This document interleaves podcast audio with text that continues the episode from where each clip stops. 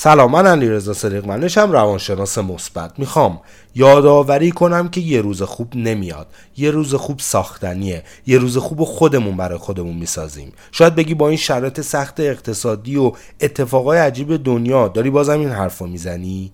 اگر این طرز فکرته می‌خوام بگم آره شرایط تاثیر داره ولی دوست من بیا خودمون رو گول نزنیم. کسی که باورش این باشه که یه روز خوب میاد میشینه تا این روز بیاد قبل از اینم همین طوری بوده. شرایط و حال و روزش همین بوده. بعد از اینم همین خواهد بود. چه آدمای پولداری که سلامت جسمی هم دارن. توی بهترین کشورهای دنیا دارن زندگی می‌کنن ولی حال دلشون خوب نیست.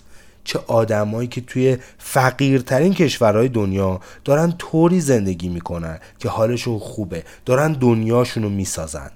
لطفا به این حرفم خوب فکر کن.